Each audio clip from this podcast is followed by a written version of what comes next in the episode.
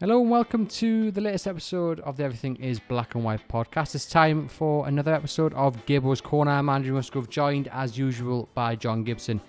And as you might have realised over on social media, we asked you guys to vote on the latest episode of Gibbo's Corner. And this one won. It is the Geordies who made their career away from Newcastle United. We've been going back and forth over the title, but I think, John, that just about sums it up.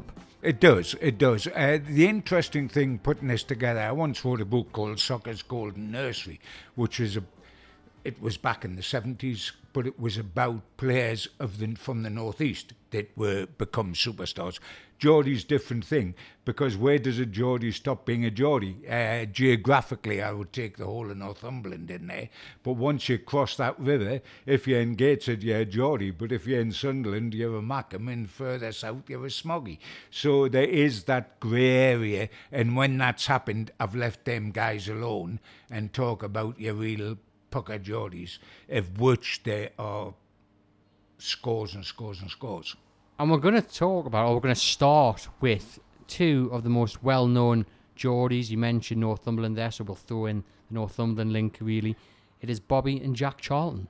Yeah, without without a shadow of doubt. I mean, has there ever been a more famous footballer, a more elegant footballer than Bobby Charlton? I mean, uh, knighted World Cup winner with his brother, European Cup winner with Manchester United, Munich air disaster survivor, Manchester United director. Bobby's done it all and he's done it with a massive, massive style. One of the great, elegant players. I mean, even these days, when you see clips of him playing, which can be grainy, etc., etc., but he looks like a gazelle. He looks at the perfect type of player. Uh, certainly a different type of player to Jack Charlton. One was elegant and beautiful, and the other was knobbly kneed and killed people. Um, and there were different people as well as being different players. Uh, they looked very alike. You could tell they were brothers. They looked like two peas in a pod, but they were very, very different in themselves.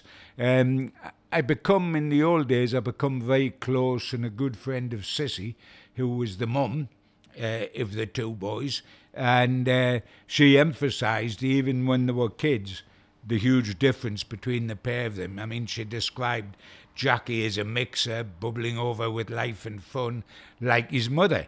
Uh, always a Geordie at heart, loving a game of fives and threes, which is dominoes, in the local pub.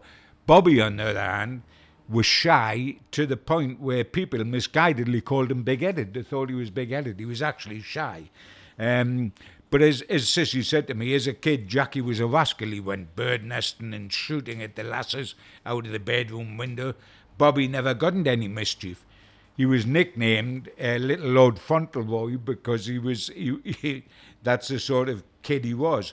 Uh, Jack always said to me they used to get sick of, of having to traipse round with War Kid because he was told to look after him by Sissy, and Bobby would just uh, tag along. But uh, they, were, they were very, very different. I mean, early on as a schoolboy, everybody could tell that Bobby was going to be a, a quality, quality player. Nobody thought um, uh, Jack had any chance. I mean, Bobby was on the small side, but he looked a brilliant footballer. Uh, that body swerve, panther-like grace was there all the time. Whereas Jackie was big and gangling with long, thin legs. He looked like a giraffe. Uh, and he had a clumbersome gait. So they were very different. They were very different from very early on. It's amazing when you watch uh, the Finding Jack Charlton documentary, which is absolutely superb. It might still be on on the iPlayer. You get the sense of just how proud Jack was of his northeast roots. Um, you know, yes, he Very went all over so. the world, but he was still, you know, Ashington's big Jack. Just wondering, in terms of Bobby Charlton's affinity to the northeast, what was that like? Well, that was one of the things. I mean, a lot of people remember the Charlton brothers for actually being one of the big fallouts in football. Um, because, and, and it was sad uh, because they had been exceptionally close as kids. And when they both first started on the career, um, Manchester United and Leeds, they were very, very close. When the Munich air disaster happened, it decimated uh, Jack because Woorkid was in that, and we'll get to that eventually. But in the end, Jack fell out with Bobby really over his mother, Sissy. He felt that um, Bobby, for whatever reason, lived a different, totally different life uh, to the way mum and dad lived and the way Jack lived. Jack was just a Northumbrian out and out and proud of it. He wanted the cloth cap in the wellies and he wanted to be standing knee high in water in a river fishing. Um, whereas Bobby uh, lived in le- leafy Cheshire, uh, he loved nice wine, he was a bit of a squire, and um, Jack got it in his head that he didn't come up enough and bother enough with Sissy, and and for a great shame, but for a long time, there there was this uh, real, uh, and there was a fixation among the press wanting to nail it as true, and neither would really talk about it. But the, it it was sad, uh, but they were, as I say, those these very very different guys. In terms of Bobby Charlton, because I think many people my age or because of the Newcastle connection, I, I think I'd know more about Jack Charlton, you know, this hard man who would take no prisoners. Yeah. Bobby, I know I've seen the clips like you say, and you watch him, you think, wow, what I've seen, what a player. I mean, would he be the best player from uh, class as a Geordie never to have played for Newcastle United, do you think? Oh, I, I think he's almost the best player uh, that's a Geordie full point, whether you played for Newcastle United or not. I'm a huge fan of Peter Beardsley. I think he's the best player that ever played for Newcastle United. But Bobby Charlton was something else. I mean, he was the hub of the 1966 World Cup winning side. He was the hub of the great Manchester United side. He was just so elegant um, at a time where football could be tough in those old days. He was supremely elegant. He, he never got booked. Uh, he had a clean record totally. He was a moaner, mind. You talk to referees, they'll tell you he never shut up moaning about bad decisions, but he never actually stepped over the line that would get him booked. Jack killed people. I mean, Jack would say himself, Woorkid could play, I could stop people playing, and that was the difference between them. Now, I know Jack's Jack was asked many times about nearly joining Newcastle. I think he was a, it was a kid, and that the trial didn't quite happen, or it did, or they didn't offer him a contract, what, what have you. Was it, do you think there was a, a regret from either? And I know they were very successful in their footballing careers that they never got to wear the Newcastle United shirt. I'm not so certain I was with Bobby because Bobby was a genius as a player and he went to Manchester United, which was a genius club. And he, he set all records at Manchester United and all records with England. So I think he was all right. Jack developed this passion, which he could thoroughly understand for Leeds United because he spent all his career that mattered there and was a, a, a real legend for them. But he always said that early on he would have walked to St James's Park to play for the Toon, and his love of the Toon stayed with him all his life, which is why later on he took the Newcastle United manager's job. It only lasted a season, uh, but he took it because he was asked by Jackie Milburn to take the Newcastle job. He took it. He said he didn't want a contract, which he refused the contract. He said, "When I'm not wanted, I'll walk away. You won't have to pay me up." etc., etc. And he did just that. He walked away without a penny from the job. But I mean, his love of the Toon was stayed there all his life. I mean, he, he recalled it as a as a kid. Um, he, him and Bobby used to go to St James's Park to watch War Jackie, Uncle Jackie as they called him, and it was quite it was quite a ritual when Jackie was about uh, ten or eleven. Uh, he told us the tale. Sissy would give him two and sixpence, which uh, they they catch the bus to the Haymarket. They nicked round the corner to the British Home Stores restaurant to have dinner, plate in the hand, go along the line, of course, getting all the stuff put on. Then they'd run up to the ground, went in the popular side, which was opposite the Milburn stand, went in the popular side, pushed their way to the front, nearest to the halfway line as they could get. And literally, he said, we had stars in my, eye, were, in my eyes. We're watching Jackie Milburn, Bobby Mitchell, Joe Harvey, um, everybody that was a superstar of those times. Uh, afterwards, they, they would nip across the road from St James's Park uh, because the uh, new St James's Hall was just on the other side where the metro station is now, and every Saturday night they had wrestling in there. So Bobby and Jack come out of St James's Park and watched Jackie Milburn over the road to watch the wrestling. It was over by about 9.30. Off to the Haymarket, bus back home was the last bus to Ashington. Neither mum and dad were at the bus stop in Ashington to pick them up and take them home. And that was a ritual for them for so long. And it was that sort of love for it was amazing the Milburn clan of that time because Sissy, all our four brothers played in the Football League for clubs like Leeds and Chesterfield. Sissy said that she um, cursed a thousand times that she'd been born a lass instead of a lad because she loved football and she used to coach kids in Ashington.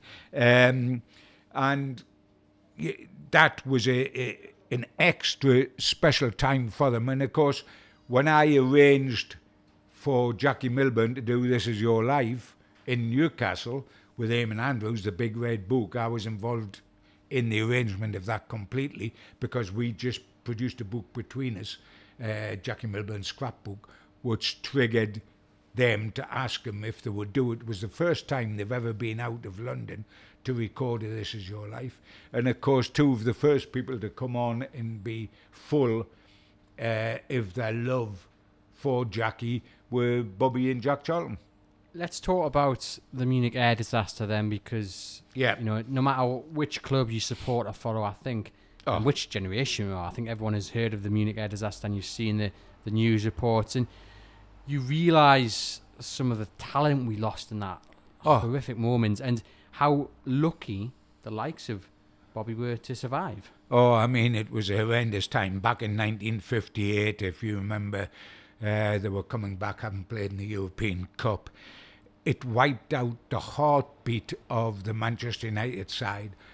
Every journalist, bar one, died on, on the trip as well. And one of the journalists was Frank Swift, who was the legendary England goalkeeper, who was a journalist by that time. Um, and the heartache of the whole thing. I mean, um, Sissy heard the news in a neighbour's house. Can you imagine that?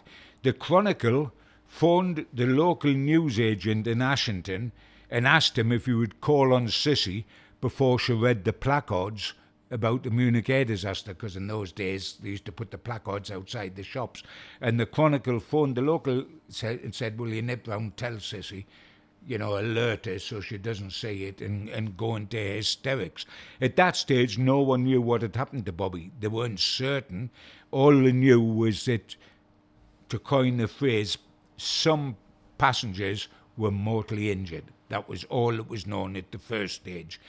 In fact, Jack, uh, Bobby Charlton was lying in the Munich hospital. He'd been flung clear in the crash, 100 yards from the plane, dazed, battered, bruised, and he was actually still sitting strapped in his seat that he'd been in the plane. He'd been flushed through the side of the plane, 100 yards away, sitting still strapped in his seat. And, and he was one of the, the lucky ones. Um, what he did when he come round was, you see, those days were so different, the 50s to today, in terms of communication. Was so limited. When he came round, he grabbed a journo who was just happened to be passing his um, his bed and asked him if he would contact the Foreign Office. Um, the journo contacted the Foreign Office, who then phoned Ashington Police to send a message to Sissy from Bobby, and all it said was, I'm all right, I'll see you soon. And can you imagine today? that was the way it was done in those days, and that was Bobby getting a, a message uh, to his mum. Now, if you look at it from the other point of view, Jack Charlton at that time was a big name in Leeds United team. He trained that morning and he was in the dressing room after training, naked, having just been in the shower, when the Leeds secretary burst into the dressing room and announced, uh, hey, the Manchester United plane's gone down. We don't know about survivors. Turned on his heel, out, and slammed the door behind him.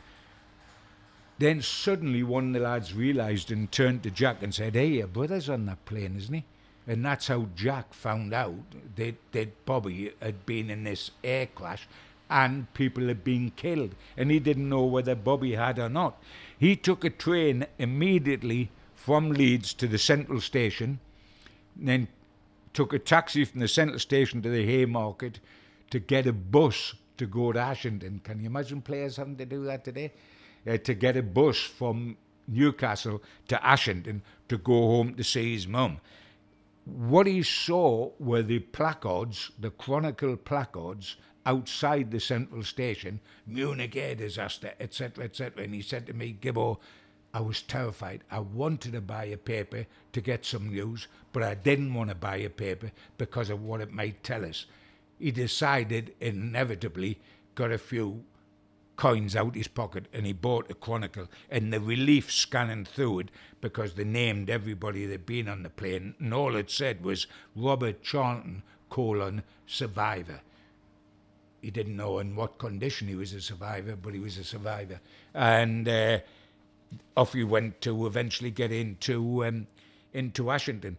And um, when Bobby got home, both Sissy and Jack said he, he was so decimated, so traumatized by the loss of dear, dear friends. I mean, David Pegg had just spent the new year in Ashington staying at Sissy's house, and he was dead. Um, at the Christmas, Bobby had gone down to Donny, Doncaster, to stay with David Pegg. He was dead. One of the great, great friends he had was Duncan Edwards, who was only 18 when he died, a colossus of a young man in every way, would have been one of football's all time greats.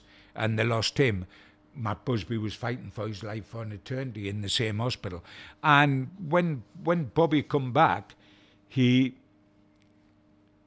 he said he didn't want to play again, and they couldn't get him out of the house or to go back to Manchester United or do anything. He naturally lost total interest, and it was only uh, a, a, local lad, Routledge, Johnny Routledge, who was a goalkeeper, that turned up at his house with a football under his arm and said, Come on, get yourself outside.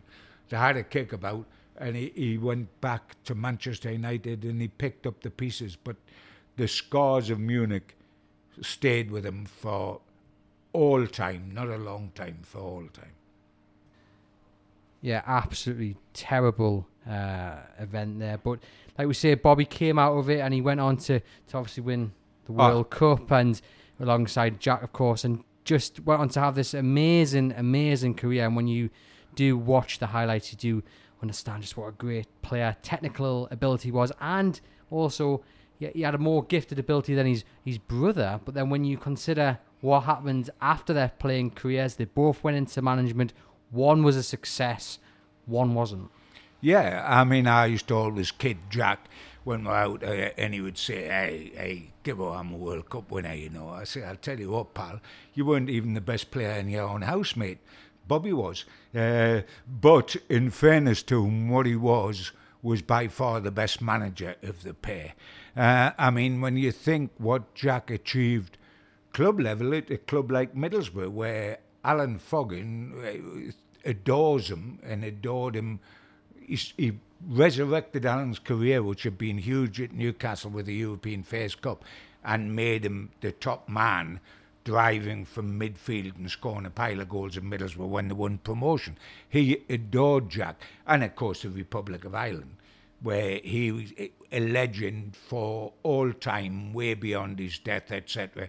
I mean, he was always um, careful with the pennies was our Jack, and uh, when it, whenever he went into uh, into Ireland, even after he retired as a manager, and he went into a bar and everybody was gaga to see him. He would set up a tab. He'd say, "I'll just keep a tab and I'll pay at the end of the night." And he would drink all night on this tab, and then say, "How much is it?" And he always, he never paid. He signed a check for that amount of money, he signed a check, give it to the guy behind the bar. And 99 times out of 100, the bloke was so thrilled that he'd drunk in his pub, he framed the check behind the bar and never got cashed. And Jack had never paid a penny for his full night of entertainment. And he did that all over Ireland. On the other hand, you had Bobby, who was the introvert and the quiet guy, etc., etc., against the extrovert Jack. Went into management at Preston and never, never really, um, really clicked for him. Uh, the ironic thing is that when he when he, he resigned in 1975 from Preston, and the reason he resigned is because the the club sold John Bird to Newcastle. John Bird is centre half. They sold and was their best player at the time. They sold him New, to Newcastle behind Bobby's back, and as a consequence of that, Bobby resigned. His number two was Nobby Stiles, who had played with him in the in the World Cup final, and he quit a couple of weeks later. And Bobby never went back into the game. He went into uh, he returned to Manchester United, his first love, continued watching them, and then became a director at Manchester United. Do you think the fact that Bobby was a bit of a quiet man did that impact his skills to be a good manager? I know not every manager. I mean, you look at like the likes of Roy Hodgson; he's quite quiet and he keeps himself Yeah, to himself. yeah. But we have seen occasions when he gets very angry, and I'm just Sure, wondering: sure. did you ever see that spark in in, in Bobby? Yeah, I mean, I, I I worked a lot with Jack and Bobby, more with Jack because he uh, on talk-ins and on the circuit after dinners, but I worked with Bobby as well. Uh, Jack was a success at that because of the force of his personality. Bobby was a success at that because he was Bobby Charlton and he, he had wonderful tales to tell. But he wasn't a natural communicator. He knew football well, but he wasn't a man manager uh, in the way that his brother was. And I think that impacted uh, on his career. But he became and has remained a director at Manchester United. And I think that suited him perfectly because he was a top class ambassador. He was the connection between the boardroom and the manager's office for uh, supporting managers from uh, Alex Ferguson to everybody that comes since. And that was the perfect role for him. So he found it. Management was not the perfect role for him. Um, but the funny thing is, you know, when we talk, Andrew, about this little town of Ashington, which produced these two incredible brothers, World Cup winners in the same team, also produced a horse, War Jackie, the family, Jackie Milburn, sensational, the whole family who played in football all over the place. But they also produced the likes of Jimmy Adamson, who played for Burnley, Skip at Burnley when they won the First Division title, and when they won, uh, when they went to the FA Cup final in '62. He was uh, that was the year he was voted Footballer of the Year. He played 486 games for Burnley. Uh, he managed Sunderland at one time. Um, did Jimmy Adamson, and ironically, when Alan Foggon was there, and when Alan Foggon adored Jack Charlton, he disliked with a passion Jimmy Adamson, who uh, got rid of the younger players at Sunderland. Produced Cec Irwin, a great fullback with Sunderland, and it produced other people within sport who have been sensational. Steve Harmison, uh, England, one of England's greatest pace bowlers, with a, a Newcastle United fanatic who was involved in local football in Ashington since.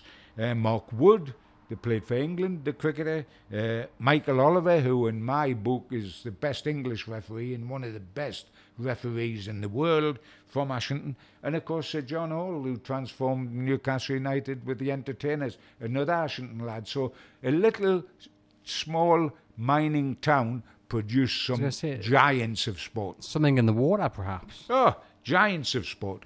Maybe it was because they had to get away from the pits, bless them, because they didn't want to work down the pits. So they, they, they doubled efforts to be to be great at sport. But um, Ashington ought to be proud of their boys, and I, I know they are.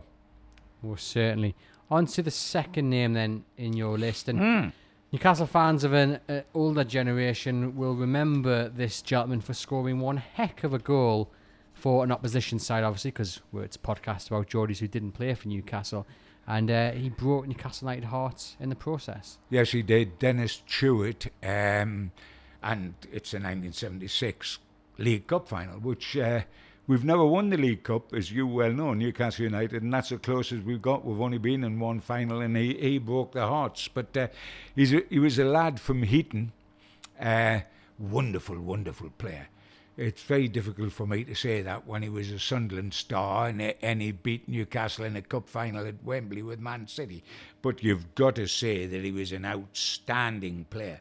Um, and you all, I remember after we lost the 76 League Cup final, I went downstairs to the dressing rooms to commiserate with the Newcastle players and get some quotes. And just as I went into the corridor, who come out with the with the cup than Dennis Tueart? And I said, Dennis, you so and so, with a big smile on my face. And he said, I tell you what, pal, that's what you get when you reject one of the best players in the country. Because when he was a kid, at 15, he'd gone to Newcastle on trial. They told him he was far too small and he wasn't going to make it. And uh, he had to go, and he went away and signed for Sunderland. Now, just on that, and we have got Mr. Jack Hixon coming up later in the show because he's, you know, we talk about his discoveries, hmm. and we're going to talk about Peter Beardsley as well because I think he was told a similar thing about his size. Yep. And many people who cover football, and we've done it as well on many podcasts, we always talk about those who got away. You know, they were told they were too Sure, small, they were sure, told they weren't sure. strong enough, they were never going to make it. And we look back maybe and, and think, how on earth, how on earth did you say that to Dennis Tueart? How on earth did you say that to Peter Beardsley? But I, I would imagine in a, a scout will probably, I mean, you're good friends with Monty, Yeah. Paul Montgomery, they'll tell you, it, it- you know, it's not as easy as you might think. And players, of course, develop. And, and I guess, on the other hand, the players that look good at that age sometimes don't make it themselves. Yeah, that that was one of the amazing things about Jack Hixon because he had. I think it's not so difficult to scout senior players to go and scout 21 year olds because yes they're going to get better but you can see what they've got to scout kids is very difficult because uh, Bobby Charlton was an exception but most kids are not I mean um, and that was the wonderful talent of Jack Hixon because he never scouted senior players, Jack. He scouted schoolboys. And he got a succession of England superstars, and yet he was scouting them as kids. And a lot of kids were told they were too small or too frail, like Beardsley, like Dennis Tueart.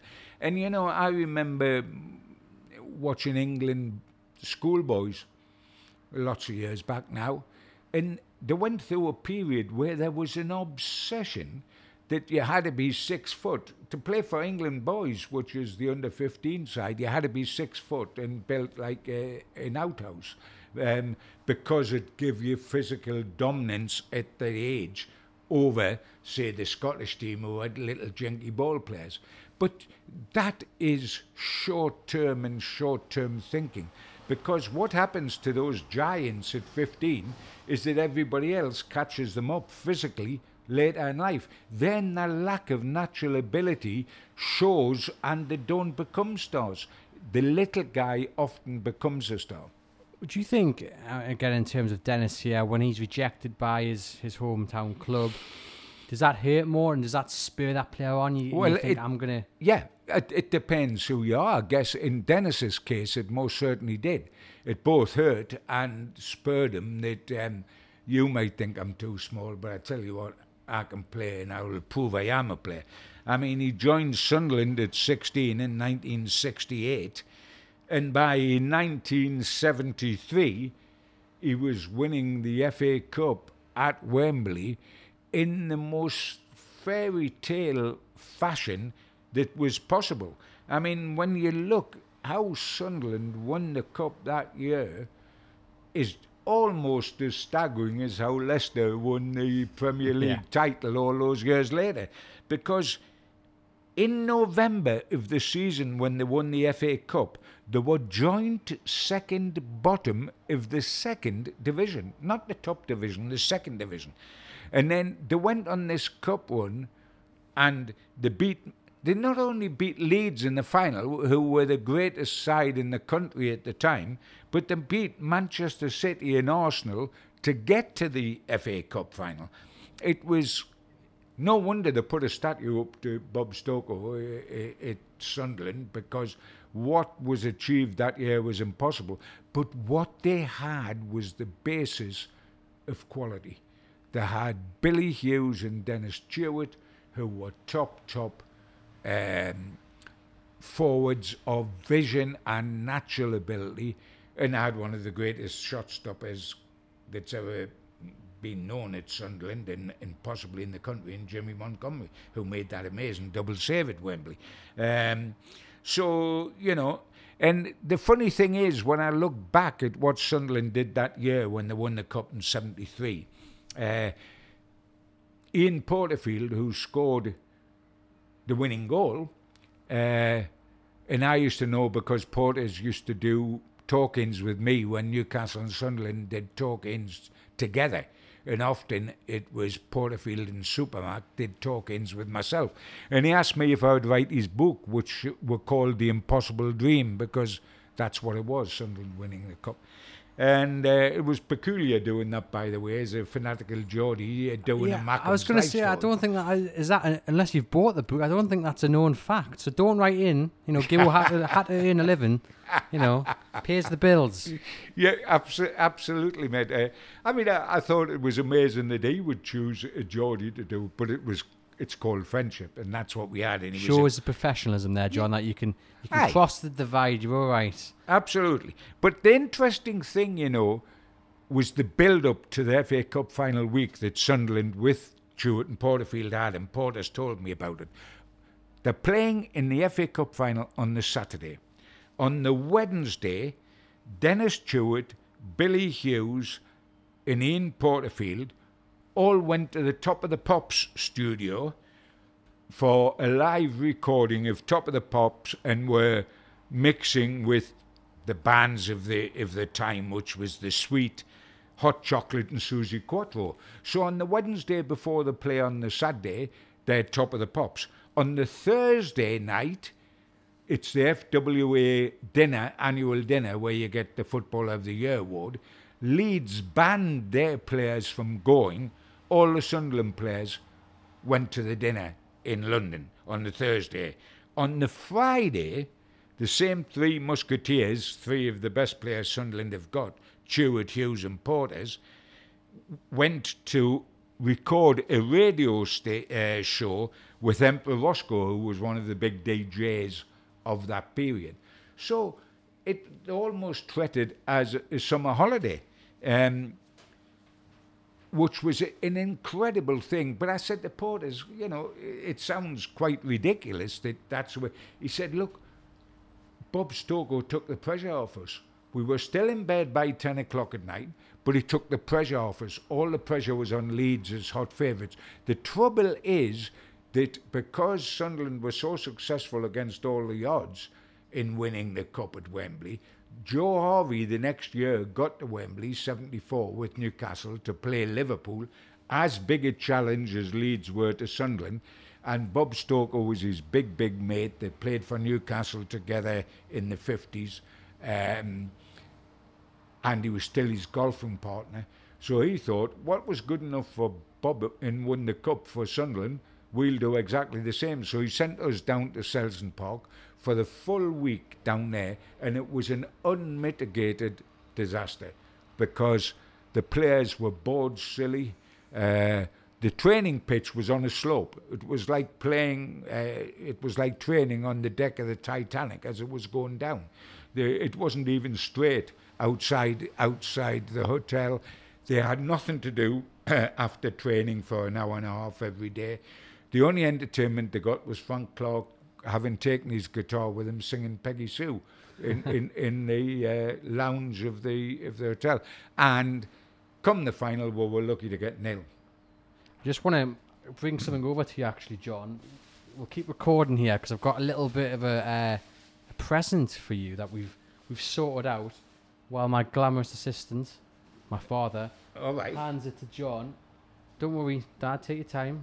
Just not recording a podcast. Good gracious, that's absolutely magnificent. Yes, I recognise that little logo that's on the uh, So t-shirt. we've just handed John um, a Brilliant. polo shirt with his very own logo on. You would have seen the Gibbles Corner logo branded about. Um, it was designed by Doug Young from the Chronicle, and we've just handed John a shirt for him to keep. Top man, that's So- brilliant. Um, Look at that. it is actually first time I've seen it in person. That looks It cracking. looks quality, Uh, doesn't it? We may mass produce them um, if people are interested. And I'll post a picture um, alongside this podcast when it goes out so you can have a look. And uh, I'm sure you guys can get in touch if you want to order one. Um, and on that, John, I want to show you this picture as well. And if you can just, we're talking about the two finals Newcastle win there. And I'm sure this is around the same time. You may, you may correct us. Yes, that was that was the 70 the team the whole Newcastle United team in strip standing with me in the middle. That was the 1976 It was. League Cup final side. Um, and it was an advert for if you want to know what's going on with Newcastle United, read Gibbo in the Chronicle. Can you imagine these days the full team stripping into the strip and standing with a hack in the middle and and that being an advert and they produced it on billboards all over the town. And with those flares as well. Oh, and the velvet jacket. Don't forget the velvet jacket, my son. I mean, I, I was the dog's hydraulics in those days. Believe it or not, that was the height of fashion. I'm loving how everyone's got kind of the same hairstyle, and then everyone who's got a mustache has got a very similar mustache. You haven't got one in yet, but the hairstyles are all very similar. I'll also post this with along with the, the podcast as well, so you guys can see it and have a little chuckle. On to um, the third name on our list. Then we've got Stan. Of course, Mor- that sorry, that Go on. team there, seventy six, was the team that played against Tueart. The team Yeah. on that photograph was the team that played against Tueart. and unfortunately, their hearts broken by that fantastic goal. Um, we got onto Stan Mortensen now, a Blackpool legends, and if my research serves me correct, is the only player to score trick in an FA Cup final. That is correct. That is correct. Uh, the reason for putting him in was that he was so different and he was from a totally different age, uh, era uh, to the modern day. Uh, he was born in South Shields. Uh, the interesting thing was that you'd say, well, how is he a Geordie born in South Shields when he's, his second name is Mortensen, M O R T E N S E N? Simple reason is that his, his granddad was a Norwegian sailor, and so the name Mortensen had been passed down. He was born in South Shields, um, but originally the family on his dad's side were from Norway, but of course these names creep in. I mean, my big, big pal is Ian Lafreniere, which is hardly a Geordie name, Lafreniere. That's but you can't get more of a Geordie than he, than Ian is. The reason he's called Lafreniere is because his dad's side of the family come from the Channel Islands originally, uh, hence the name. Um, but I mean, Stan Mortensen was. Uh, he again, we've just been talking about this, Andrew. He again was turned down by both Newcastle and Sunderland. He wanted to sign for Sunderland as a kid.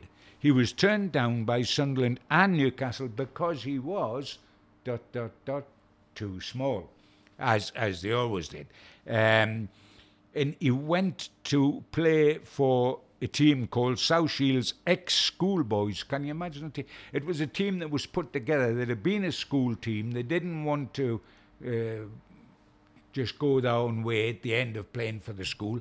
So the, the, in 1935, they formed the South Shields ex schoolboys side, uh, run by a guy called John Young, who later told me the tale about what happened with Morty. Um, they beat everybody in the northeast, so they put out a challenge nationally. Would anybody take them on? Uh, and Blackpool, Blackpool said, "Yeah, come and play at Bloomfield Road against our kids." uh, the South Shields kids side. Um, and sure enough, they did. And as a consequence of that, Blackpool signed two kids from the South Shields side. The other one was Morty, of course, and the other kid was somebody that just didn't make it in the end. But that's how Mortensen got to Blackpool, where he become an absolute legend. I mean, the funny thing about him, you've got to remember that we're talking about the, the Second World War time, and he become a big star with Blackpool, who were a top top side in those days, and a big star with England. But he almost didn't become a star at all because he almost lost his life because he, during the war he'd volunteered for the RAF and he cheated death twice. He was a, a wireless operator in a Wellington bomber that um, got hit and with flames licking from it crashed uh, near Lossiemouth in Scotland. There was only two survivors in the whole of the plane, uh, both severely injured. Uh, one was the navigator who lost a leg, and the other was Morty, whose body was mangled. He had a gaping head wound that needed 14 stitches, etc., etc. So his career was almost over before it started. And later on, he was practicing parachute jumping well, he, when he nearly hung himself, when he strangled himself with the cord of his parachute round his neck. So he come out of all that to play for Blackpool at the time when they were a top, top side. They made three FA Cup finals. Um, in 1947-48, Morty scored in every round, including the final, but they lost to Manchester United 4-2. And then in 51, of course, they played Newcastle United in the final. Um, at this stage, there was an obsession in this country with Stanley Matthews, the greatest footballer that anybody had ever seen at that stage of his life, English footballer. And he'd won everything possible bar an FA Cup medal. And he was getting old, and the, the, the whole story was will he get an FA Cup winner's medal before he retires. He hadn't got one in 48. and 51, he played against Newcastle. And, um, of course, Blackpool, Mortensen, and Matthews were destroyed by Jackie Milburn, who scored both Newcastle goals. Two of the greatest goals scored in a cup final. One running from the halfway line, slotting it past the goalkeeper, and the other one taking a back heel and lashing it in the top corner of the net. Sensational goals. And it was so different in those days to now, football, because Jackie told me afterwards, and I watched it on YouTube because you can still see them now and you can see it. After Jackie Milburn scored the goal where he ran from the halfway line to the box, slotted in the corner, and turned away. When he was running back to the halfway line for the kick-off, Stan Mortensen shook him by the hand because he'd scored such a good goal, and Stanley Matthews him by hand. Can you imagine the opposition now? They, they would probably shake you by the neck. You know, you couldn't imagine that, but it was quite gentlemanly. But there again, they didn't go berserk when they score and do a knee slide and 16 people on top of you, you know. They didn't do any of that.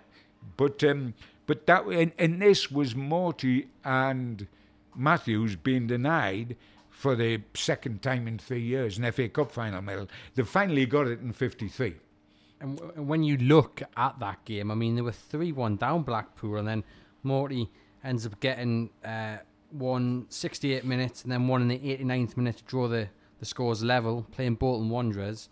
And then Perry gets one two minutes at the injury time or whatever it was called. But I mean, that is like a cracking hat trick when you think about it. And then he's got a statue outside Bloomfield Road.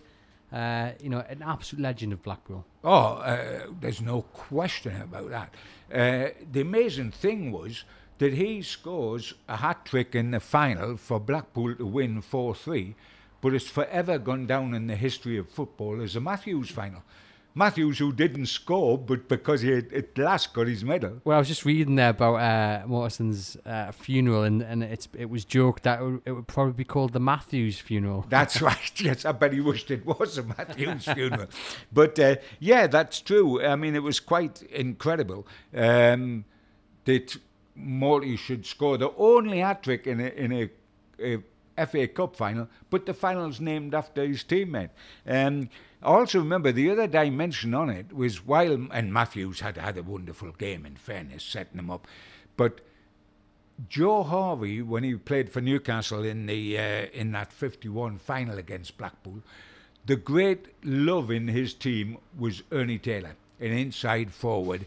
Little Ernie was called. He was dinky, by the way. He was knee high to a grasshopper, uh, but he was a wonderful footballer. And Jack and Joe Harvey used to say, "I won the ball. I give it." to Ernie Taylor. Then I stood back and admired what Ernie did with it.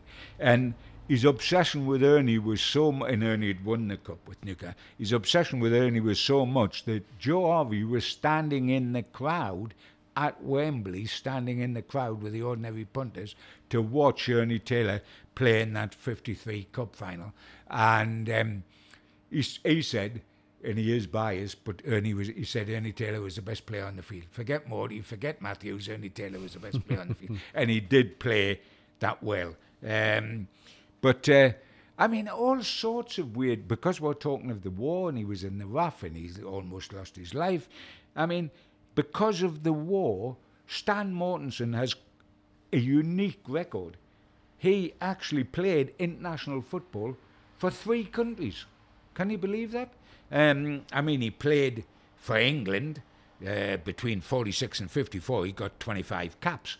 So, and that was the pucker thing. But because of the war, um, England played Wales at Wembley in 1943. None of them were official internationals because the war was on.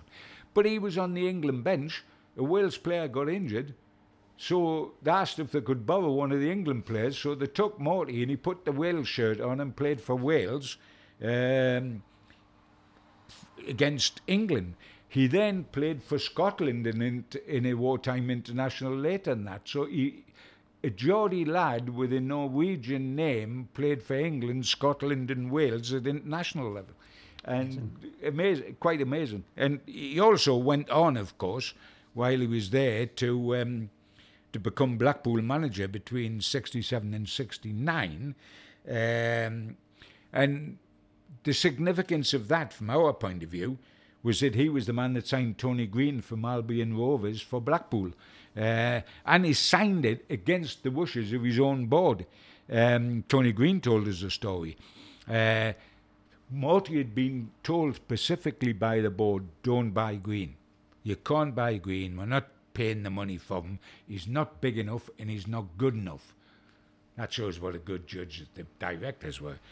But Morty went out and signed him anyway, told Tony Green what the board had said, but said, I'm going to sign you anyway. Come back. He says, I've signed Tony Green. He says, what's more, I'm playing him on Sunday and, and Tony Green become a legend down there and one of the great players fleetingly at Newcastle. He also managed Alan Suddick, the old Newcastle player, uh, while he was at uh, Blackpool. I don't think he was really cut out to be a, a manager, but uh, he's as big a legend, Morty, in Blackpool is Jack as Jackie Milburn at Newcastle, who was the other centre forward of his era. That puts it in its perspective, doesn't it? And interestingly, the month of May seems to be the Morty month because he was born in May, he signed professionally, made his England debut, won the FA Cup, and then unfortunately died. So May seemed to be his month. Now on to apart from the fact he died well, in that month. That, but, you know, we've all got to go sometime. Uh, on to number four and the fourth name yeah. listed, and it is a man who really isn't very popular at the moment with Newcastle United fans. It is Steve Bruce. Uh, but we're not going to talk about his management. We're going to talk about him as a player. No, the, these are all about players. And it's what happened to Steve Bruce and Peter Beardsley, who were together at Wallsend Boys Club, of course. And whatever anybody may think today of Steve Bruce as a manager, there is absolutely no question whatsoever that he was an outstanding oh, centre half. Yeah. You don't captain Manchester United to all the things they won during his era uh, without being absolute quality, because Alex Ferguson made certain his whole team was quality. I was always staggered that he never got an England cap. That was quite, quite amazing that he that he didn't. He could have got a Republic of Ireland cap because of his um, parents, but Alex stopped it because Alex didn't want them away all the time with the with the national side because he might get injured. but um, I mean, the the amazing thing with with both Bruce and Beardsley, who were at Wallsend Boys Club at the same time, and Wallsend Boys Club produced all the great great players from this uh, this area, and um, when they were both sixteen year olds, they were offered a trial at Gillingham. Not the most salubrious of football uh, venues, but um, what had happened was Gerry Summers, who was manager, um, had seen them playing and offered them both trials, uh, and they went down together uh, for a week down to Gillingham. Uh, at the end of the week, Summers offered Steve Bruce an apprenticeship, but told Peter that he didn't think he'd make it and he'd better go back up to Newcastle. Now, considering that Peter Beardsley went on to win 59 England caps and win uh, the championship with Liverpool and become arguably the greatest player Newcastle United have ever had in terms of natural ability, it shows what Gerry Summers' um, uh, opinion and of players. I mean, he could he could get a job at Newcastle United today as a scout and buy all the wrong players and turn the good players away.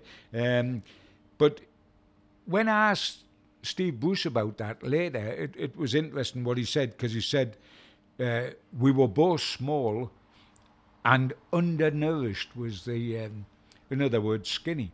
Can you imagine Steve Bruce, small and skinny?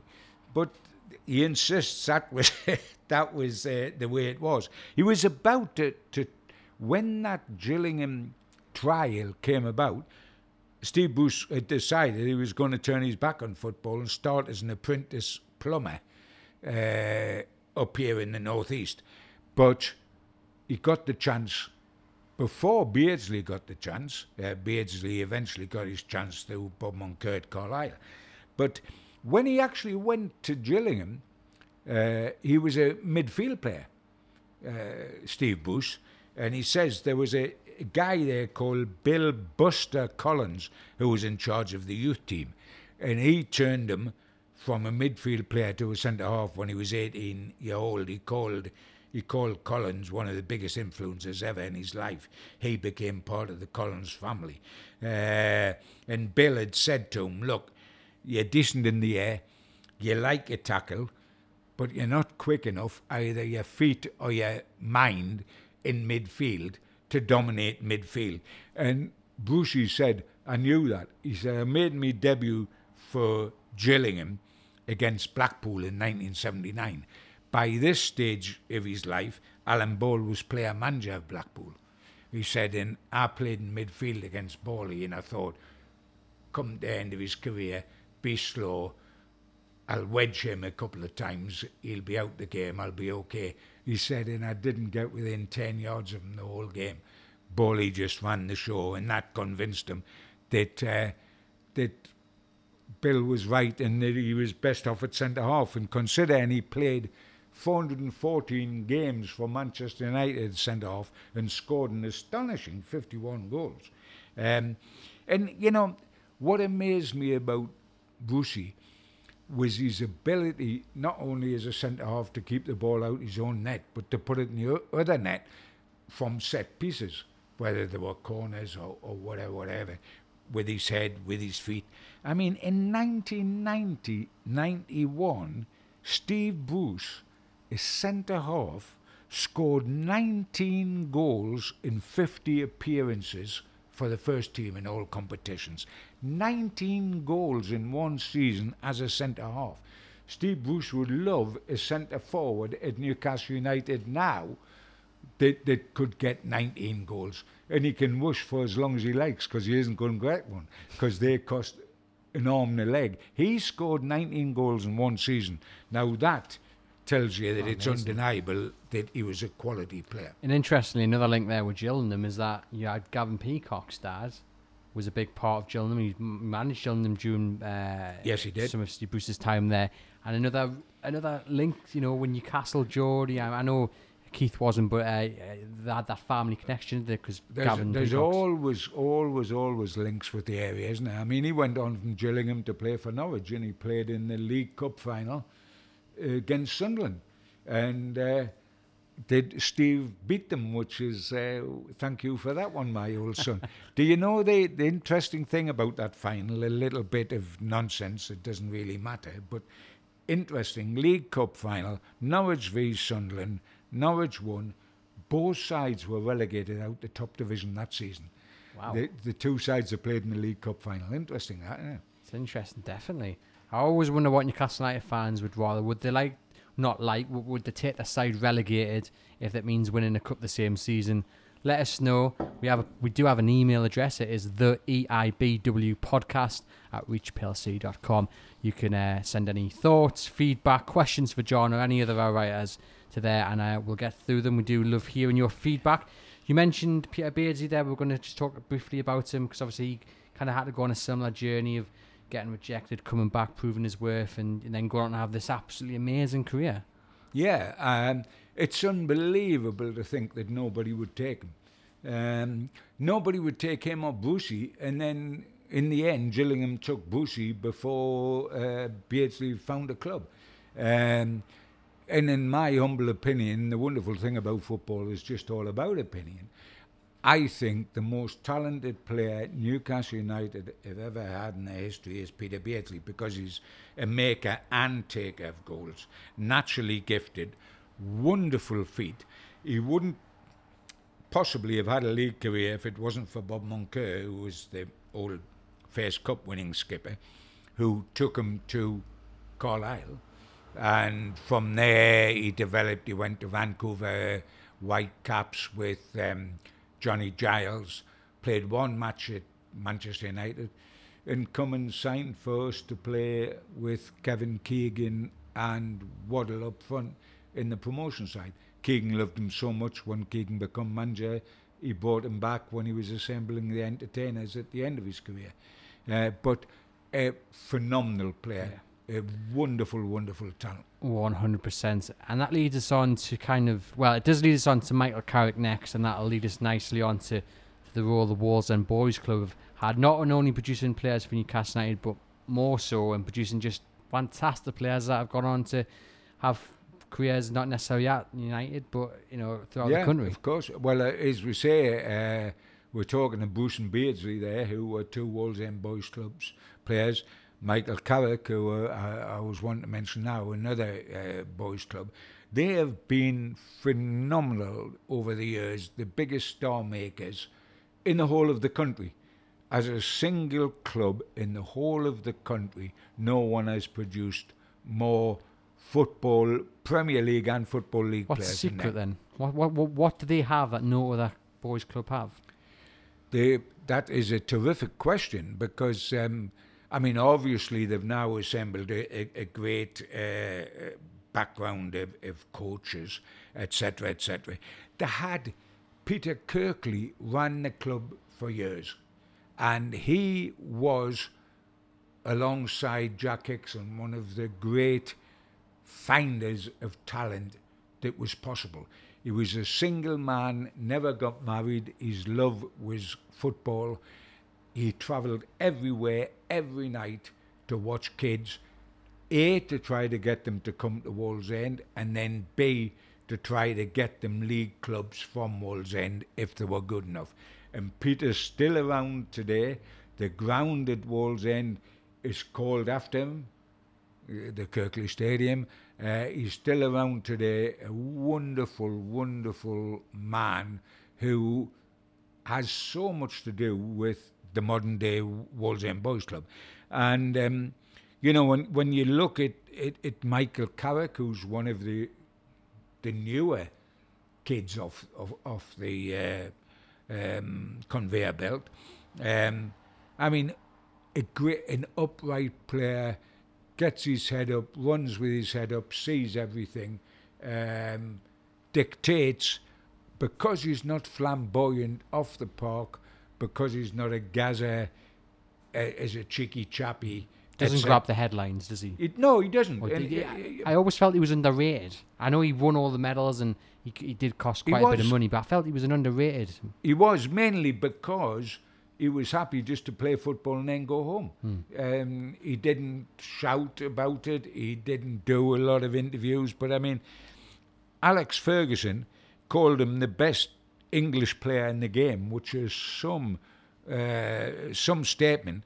And when I mentioned that to Michael, he said, "I," he said, "I, Gibbo," he said, but uh, that's the same manager that used to say to me, "You don't play well until it starts raining." And so he used to leave me out of the team until September, October, when the grounds were getting a bit heavier. Put me in. I was never out. The, I was never out the team again. He said that's how he. Uh, that's how he, he worked him. He signed him, of course, from Spurs in 2006. I mean, the interesting thing was his his huge links with Wallsend Boys Club have remained. They were always there and have remained. His parents are Vince and, and Lynn. And Vince Carrick, who worked at Wallsend Boys Club, coaching, etc., etc. Total Newcastle United fan, as Michael was as a kid. Michael was a huge Newcastle fan as a kid. His dad's a huge Newcastle fan.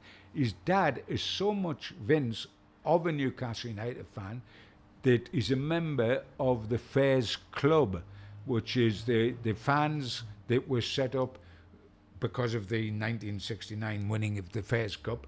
I'm the president of the fans club, and Vince is a member of the Fairs Club. And we often take a coach before the lockdown, etc., etc., and go all over the country to visit players who, when it's their birthday, and we've been up to Scotland to see Jim Scott and Tommy Gibb and uh, uh, Jackie Sinclair before he died, bless him. We've been over to Bolton to see Wyn Davies, down to Nottingham to see Frank Clark.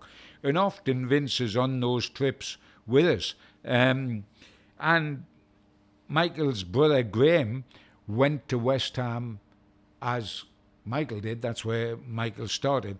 But he had a bad injury. He got a bad injury before his career actually took off, come home, and has still remained in football, in coaching.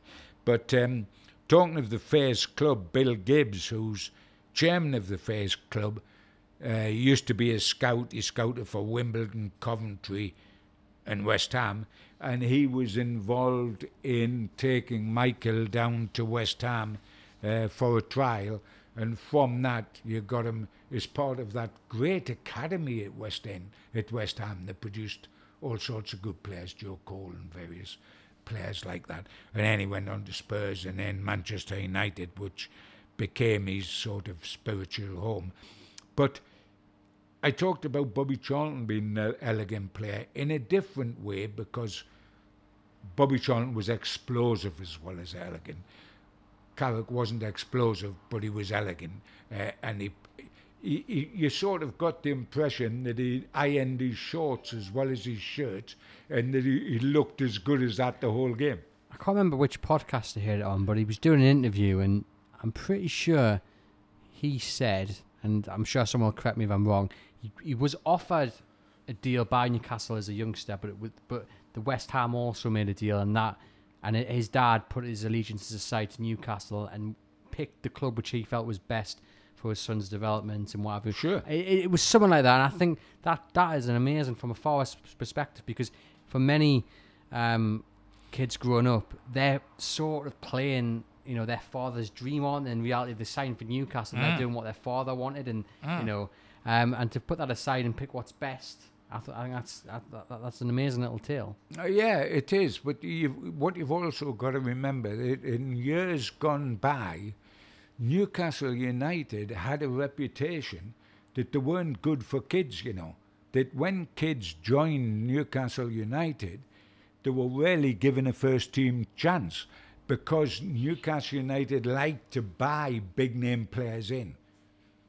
They like to buy big names that would stir the crowd, and uh, and therefore, if you were a kid, you didn't You know, you were held back, if you like.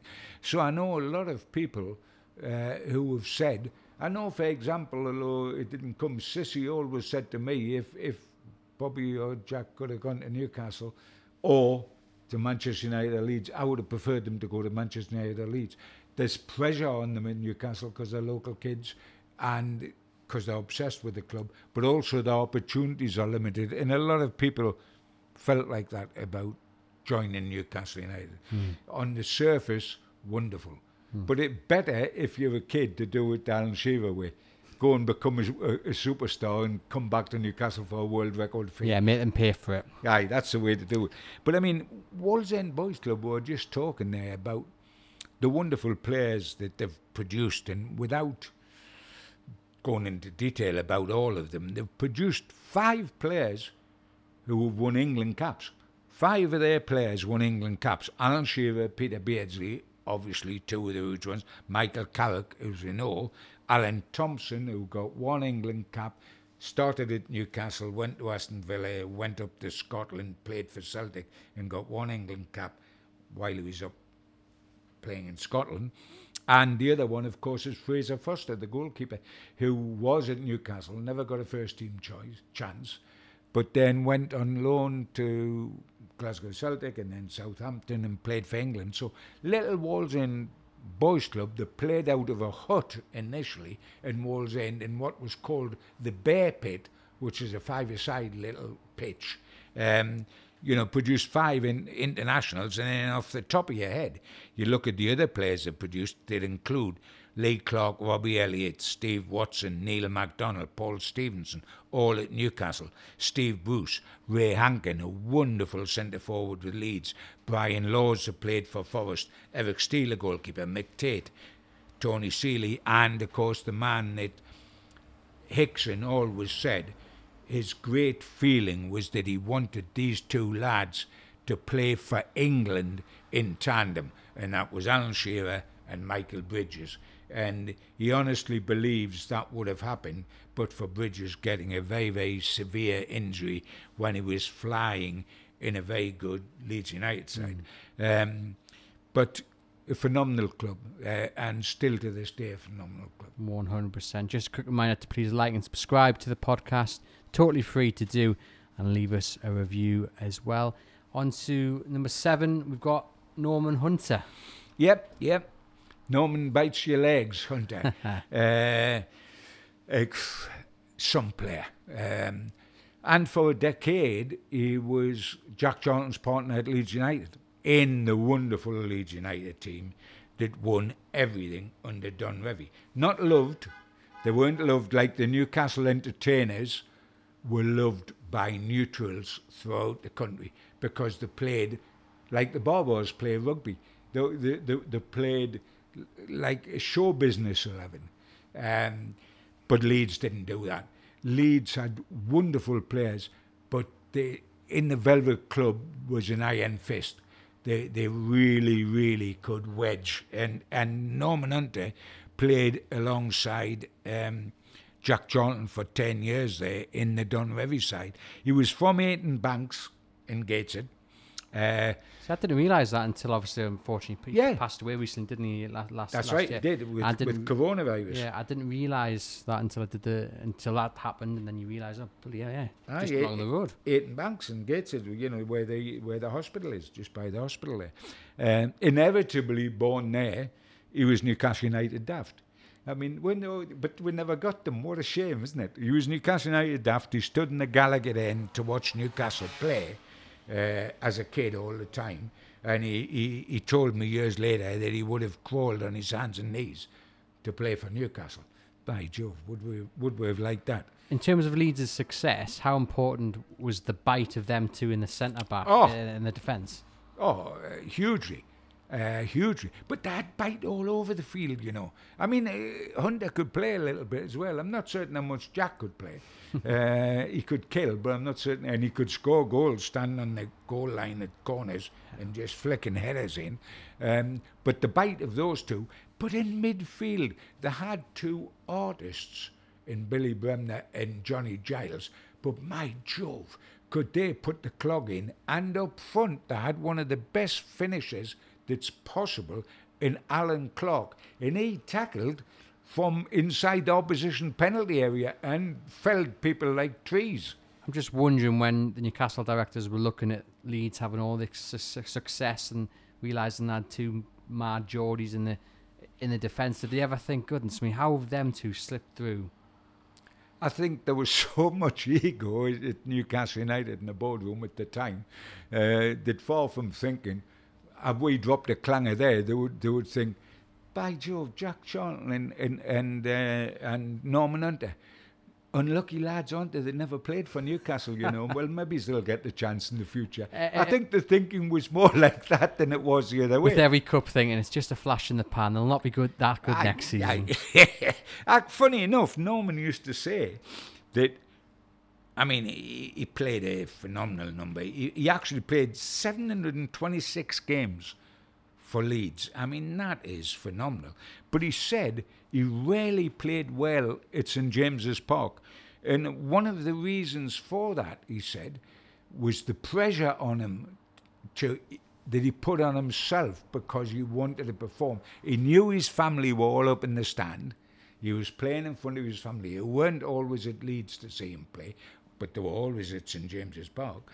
He was playing in front of his fans, and he wanted to play well in, at Newcastle because it was the club of his heart as a kid. And the pressure he put on him, he said, you know, by and large, I never played well at St James's Park, uh, which is absolutely staggering. I mean, the interesting thing, he joined Leeds at 15.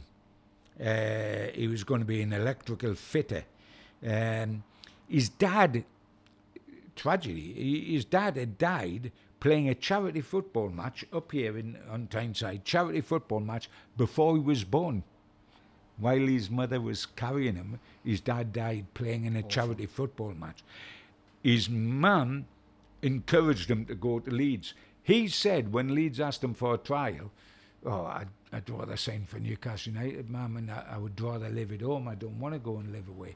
She said, You've got an opportunity. You go. It's the game you love. And he went into digs with a Mrs. Layton in in Leeds with another little lad with uh, a shock of red hair called Billy Bremner. Um, and he had, they'd discovered him playing for Birtley. He was playing for Birtley, just having recovered from a broken ankle when a Leeds scout saw him uh, and, and took him down to Leeds. And um, I mean, what he achieved there was quite phenomenal. I always felt the great sadness was that he didn't quite get the England caps that he deserved. He got 28, uh, but the and while he partnered Big Jack for a decade at Leeds, when Big Jack played for England, the partnership was Bobby Moore, and Bobby Moore was just Yeah.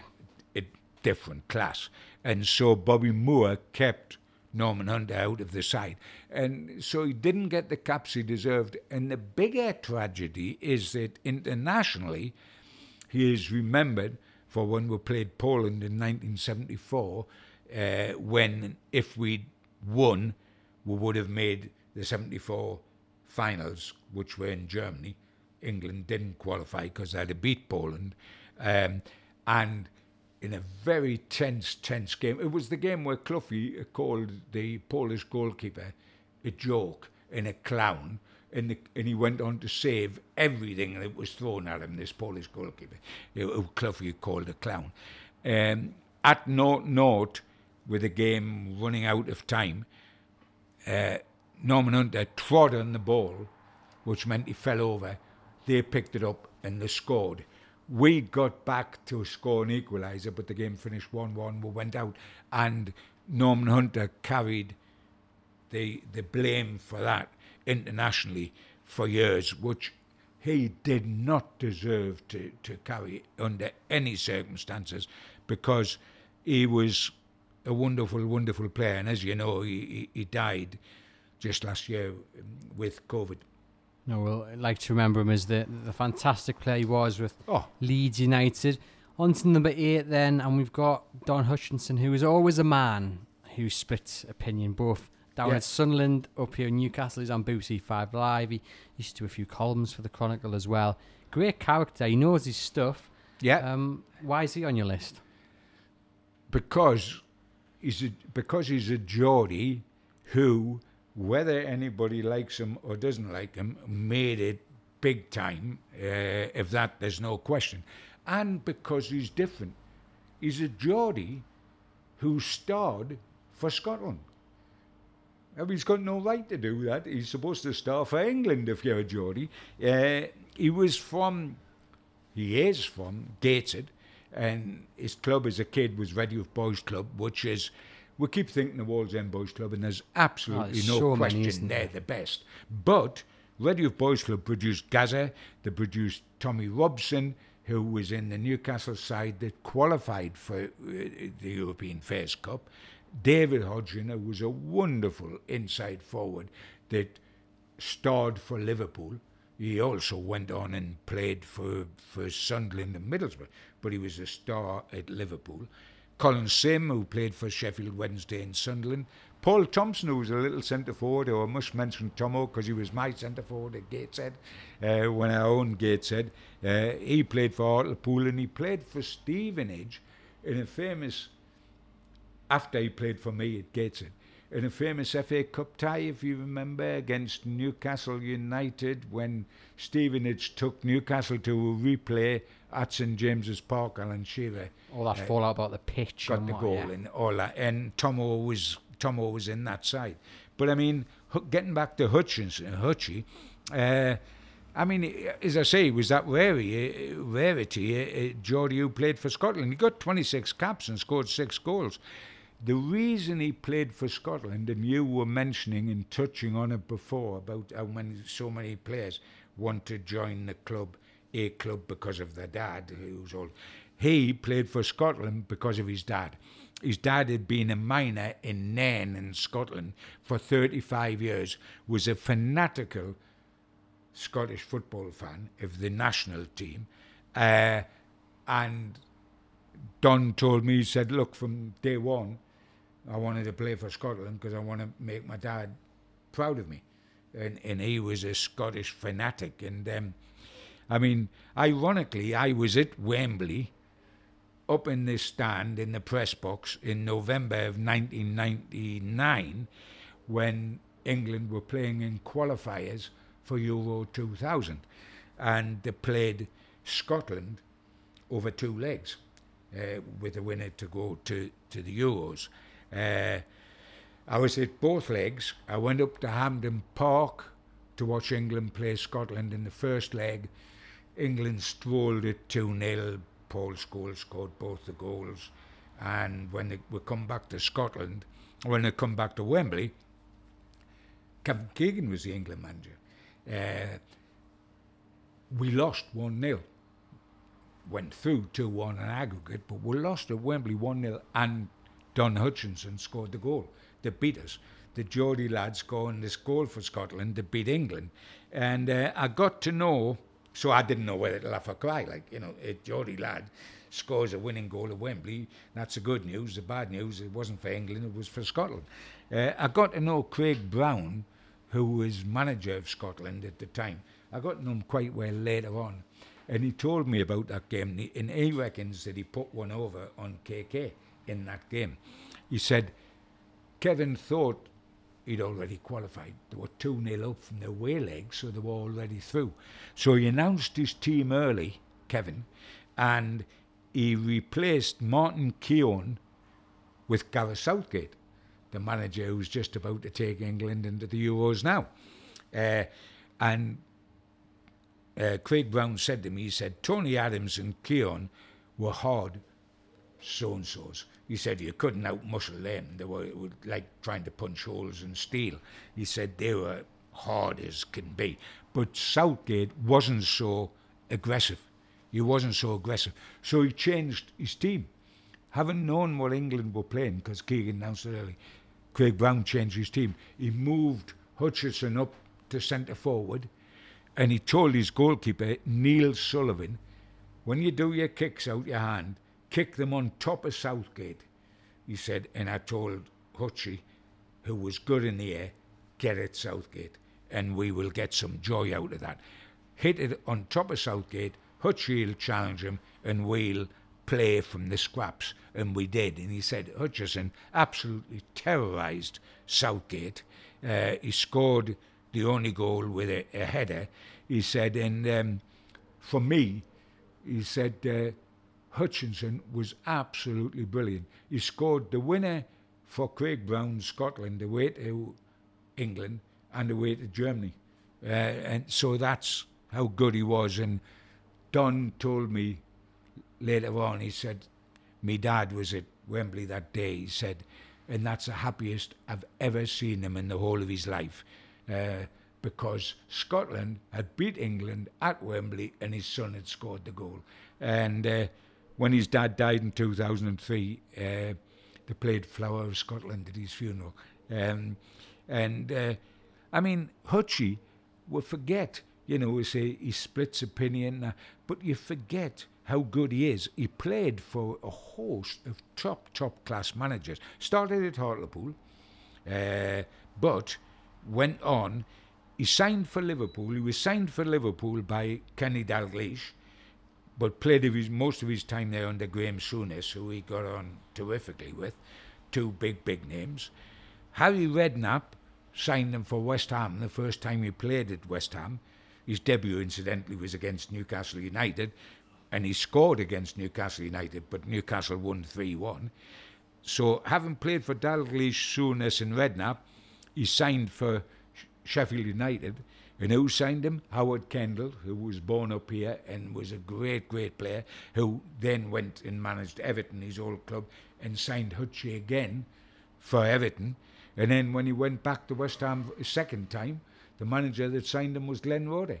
So Amazing um, list he played. He played with some terrific, terrific managers. And ironically, we're filming in Howard Kendall's uh, home village of Ryton. This is where the Lanehead pub is. Um, yeah, yeah. Some player and some manager, Howard. Oh, yeah. Unbelievable record. There's a great documentary actually on Sky. I recommend anybody watch, any football fan can watch it um, about Kendall. I think it's called Howard's Way. Absolutely brilliant. Yeah, yeah. So we've already briefly mentioned Jack Hixon, obviously the Mm. man who discovered Alan Shearer, but we'll just quickly go over him again because he is a man who discovered so many talents. I mean, Alan, obviously Shearer stands out, and uh, you know we will we have discussed before about doing a separate podcast on him because I think he deserves it. For Oh, you, uh, why is he included on this list? uh, because of th- the Geordie players he found. Everybody he discovered was a Geordie. And he, here we go again. He was an avid Newcastle United fan. But the, he never got a job as a scout at Newcastle United right until the death when Shearer was at Newcastle and he got him on, which quite frankly was far too late in his life when he became a Newcastle United uh, uh, scout. But I mean, he was a. It's it's a phenomenal talent to be able to see it in kids, to be able to watch kids at school and know they're going to have a growth spurt and they're going to get bigger and is the talent going to stay with them, is it going to develop, and pick out so many that make it big time. Um, he worked at the central station at, at Newcastle, uh, just as a clerk in the central station at Newcastle. He got into scouting because he was in the Royal Navy and the ship that he was on Billy Elliot, who played for Sunderland, played for Burnley, played for England, was on the ship, and he got very, very close to, to, to Billy. Billy, he was actually Billy's best man when Billy got married, um, and Billy said, "Look, you love football, etc., etc. Why don't you come and scout for Burnley, which is where Billy was for me in 1951? This was." And Jack Hixon said, "Well, yeah, it's a it's a good idea, but it means I won't be able to go to Newcastle and watch Newcastle play. And he actually thought about not doing it because he'd have to give up watching Newcastle United. But he did it, and then, you know, he found incredible number of players. Eh? The, some of the best ones were Alan Shearer, of course, Michael Bridges, which I meant, which I mentioned, Ralph Coates, who played for England, Dave Thomas, who played for England, Brian O'Neill, who should have played for England, Stan Ternent, in a, a, a huge number. And one of the he become a second dad to Shearer. Uh, there's absolutely no question about that. He took him down to um, Southampton when he was 17. Uh, he, he was the man that advised him the whole of his life on the way he should handle the press, the way he should conduct himself, etc., etc. And when Jack died, uh, and his funeral was held at Cullercoats, um, I was asked by his family if I would talk in the pulpit on his funeral. The only other time I've ever done that was with Jackie Milburn when Jackie Milburn died, and I, I spoke at the funeral in Ashington. Um, but I've never been so choked up in my life and never been so privileged because three men stood in the pulpit and spoke about Jack at Jack's funeral. And the three men were Alan Shearer, Lawrie McMenemy, who had been the manager at Southampton when Jack Hixon was there, Geordie Ladd from Gateshead, and I was I was the third person to speak. And both Shearer and myself, and Shearer puts himself up as a hard case and a tough guy, and he is exactly that, but almost broke down, and I had no chance because, uh, uh, and that's how much Jack Hixon meant to everybody. But um, just before we go on to the last one you know about, I, this I want to throw one other in very quickly, and this is a bit of a test for you. If I asked you, where does the best footballer in the world come from? You would probably say it might be Argentina because it's Lionel Messi, or you might say it would might be Madeira because of Cristiano Ronaldo. But in fact, it's not where the best footballer in the world comes from is a tiny tidal island off the North Northumberland coast called Lindisfarne, which we know as Holy Island, to me and you. There's only 180 residents on Holy Island, but they have produced the best footballer in the world. Now, that in itself is quite incredible, isn't it? for a small island like that. The best footballer they produced was Lucy Bronze, who got ah. got World Footballer of the Year in 2019.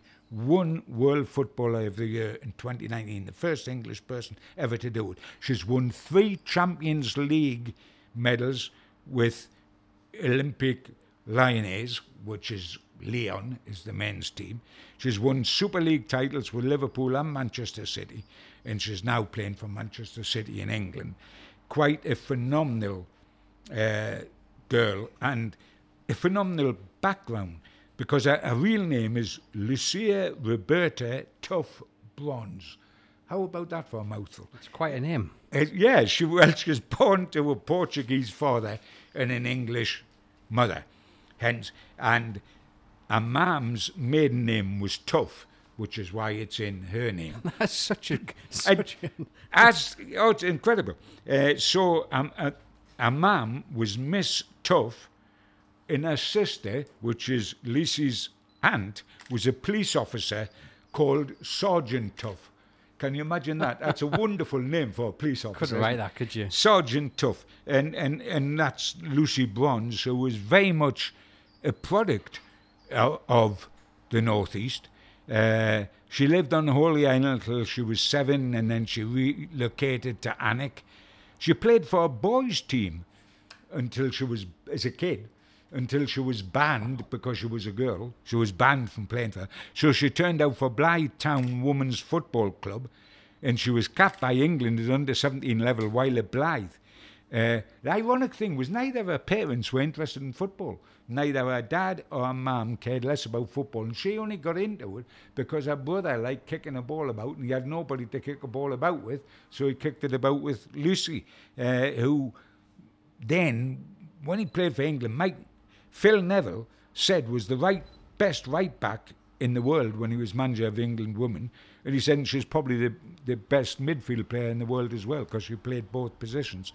And um, this area has produced a phenomenal number of great women footballers. Uh, but most of them are from south mm. of the river. There's Steph Houghton, who's from Durham, 121 England caps. There's Beth Mead from Whitby. There's Jill Scott from Sunderland, 151 England caps. There's Jordan Nobbs from Stockton. Her dad, Keith Nobbs, played for me at Gateshead, was in my Gateshead team at the International Stadium, and now his his daughter's as good as that. But the one that's a proper Geordie is the one that's the best of the lot. You, you did say you had a surprise for me. I wasn't sure who it was going to be. I didn't think it would be Lucy, but yeah, well worth a mention. And you know, she is. Newcastle have got a, a women's side, and they, they won a piece of silverware uh, earlier this month, I think it was, or late last month, which was great to see. And hopefully they, they can kick on and continue that success as well. On to the final name. Yeah, We yeah. have, we have a we have a Kennedy. We do, we do. Not Alan Kennedy because we've covered Alan so well through Newcastle, and anyway, he's a Mackem, uh, so he wouldn't qualify as a as a, a Geordie superstar. But Ray Kennedy, who was a very dear friend of mine and quite an extraordinary player, uh, born at New Hartley, which is just next to Seaton Delaval, uh, and is back living there now. Um, uh, I knew him from being a kid. Uh, I used to go to Column with, with him when he was playing at Liverpool and then at Swansea in the Football Pink, uh, the Chronicle Football Pink, the Ray Kennedy column. Um, I got to know him initially through John Morley, who ran uh, New Hartley Juniors. Ironically, John's son, who's John Morley as well, is running New Hartley Juniors now and is still in touch with Ray all the time. Uh, there's always great stories to tell about the wonderful players, isn't there? Like nobody wanted Beardsley and, and nobody wanted Brucey. Ray Kennedy went down from New Hartley Juniors, he was a centre forward, to Port Vale for a trial when they were managed by Sir Stanley Matthews, one of the greatest players this country's ever known. And Matthews sent him home and said he wasn't good enough. Wow. And he then won everything. He then won the double with Arsenal, the league and the cup, and everything with Liverpool, including three European cups. He's the most decorated player of his era that there has ever ever been. And um, he was a centre forward when he won everything at Arsenal, and when he Shanks signed him for Liverpool, but Bob Paisley, who's from up here, as you know, uh, had the courage to convert him, considering all the success he'd had as a centre forward, from a centre forward to a left-sided midfield player. And I think pace or lack of pace had something to do with that. But he had the ability to dictate games. And when you look at the numbers, I mean, very few players become do so well at teams like Arsenal, like Liverpool. Usually, you do well at one big club, Sure. and then you do all right in a, in a middling club. But I mean, um, you know, a middling as in in the middle, not a Midland club. um, but to do it at both Arsenal and Liverpool is is quite something. Oh, And great phenomenal. numbers, statistics, and to be so different. yeah, Uh, to, to win everything at Arsenal as a centre and forward. to adapt. To and a teenager, I think he was about 19 when he won it. Then you go to Liverpool and win even more when when you're playing um, as a left-sided midfielder. I mean, the I knew him, as I say, very well throughout his career. He ended up uh, running the Melton Constable pub, which is on the coast near Seaton Sluice. Um, his big mate was Jimmy Case. Uh, when they were at Liverpool together, there were two scallywags that knew how to enjoy life, and they certainly did enjoy life. And my God, I don't begrudge him that because of what happened to him since. Because, uh, as, as you know, he was uh, diagnosed with Parkinson's disease in it was November of '84, and so he's had two lives so far, bless him, of total contradiction. First, both for about 30 years each. The the first part of his life, he was a absolute footballing superstar, adored by thousands and winning everything possible. And the second 30 years has been a, a continual fight against holding back as much as possible Parkinson's disease, and that has been exceptionally difficult for him. And I've been to his house, and the frustration for the lad because he can remember everything. He's totally with it up here, but he can't communicate the thing, etc., etc. And one of the things that I've got to say at this stage in defence of the man is that we often talk about Graeme Souness not having a great reputation as manager of Newcastle. Again, what a stunning player. Like I said, Bruce, what a stunning player. And he played with Ray Kennedy in the great Liverpool side, of course. When Graeme Souness was manager of Newcastle, without any fuss or without saying anything whatsoever, he went to see Ray, went to the house. He eventually paid for uh, nurses in care to, to be available to Ray as it, it got worse, um, and for conversions to the house to uh, allow him with his balance and everything to be able to stay upright. He took him to St, the training ground and into the into the dugout at St James's Park before he got too bad. Graeme Souness was an absolute rock for Ray Kennedy and deserves massive credit What for doing absolute- that. What a lovely gesture there from Souness. Absolutely. Final question, then, John, before we wrap up. We'll take Bobby Charlton out of the this question because you've already said the best kind of Geordie ever, really, to play Yes. football. So the rest of the names there, who would you have liked to have seen play for Newcastle in their prime? So obviously we have Jack Charlton, Dennis Tueart, Stan Mortensen, Steve Bruce, Michael Carrick, Norman Hunter, Don Hutchinson, um, or Ray Kennedy. I'll take any of them, and any of them in the pump would walk into the Newcastle team today, would, would have walked into better Newcastle sides than, than today's side. Uh, there's absolutely no question about that. Um, I would never pick a defender because I like I like to be entertained. I half appreciate defenders, Frank Clark, Bob Moncur, before you're in touch with me. Um, but I wouldn't take Jack I wouldn't take Norman Hunter. Uh, I would love Ray Kennedy because he played centre forward, and left side midfield, absolutely wonderful. And uh, it may hurt me to say so because he, he excelled at Sunderland, but Dennis Tueart had the flamboyance as a forward player to have played in the Newcastle Entertainers side. Um, having said all that, mind, I did mention one player in this, Peter Beardsley, who did play for Newcastle, and boy was I grateful he did because he is up there, not far behind Bobby Charlton. You can't not put Bobby Charlton in the number one seat.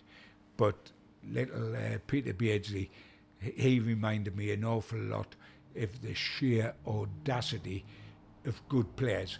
You had it later with Gazza when they can buy time. They never seem hurried. They always seem to have the extra few seconds that other players don't have. They're special. These guys that we've talked about today loved them to have been at Newcastle. Unfortunately, they weren't. But if they couldn't be at Newcastle, half proud of them to be Geordies. Hmm. what a career all these chaps have had.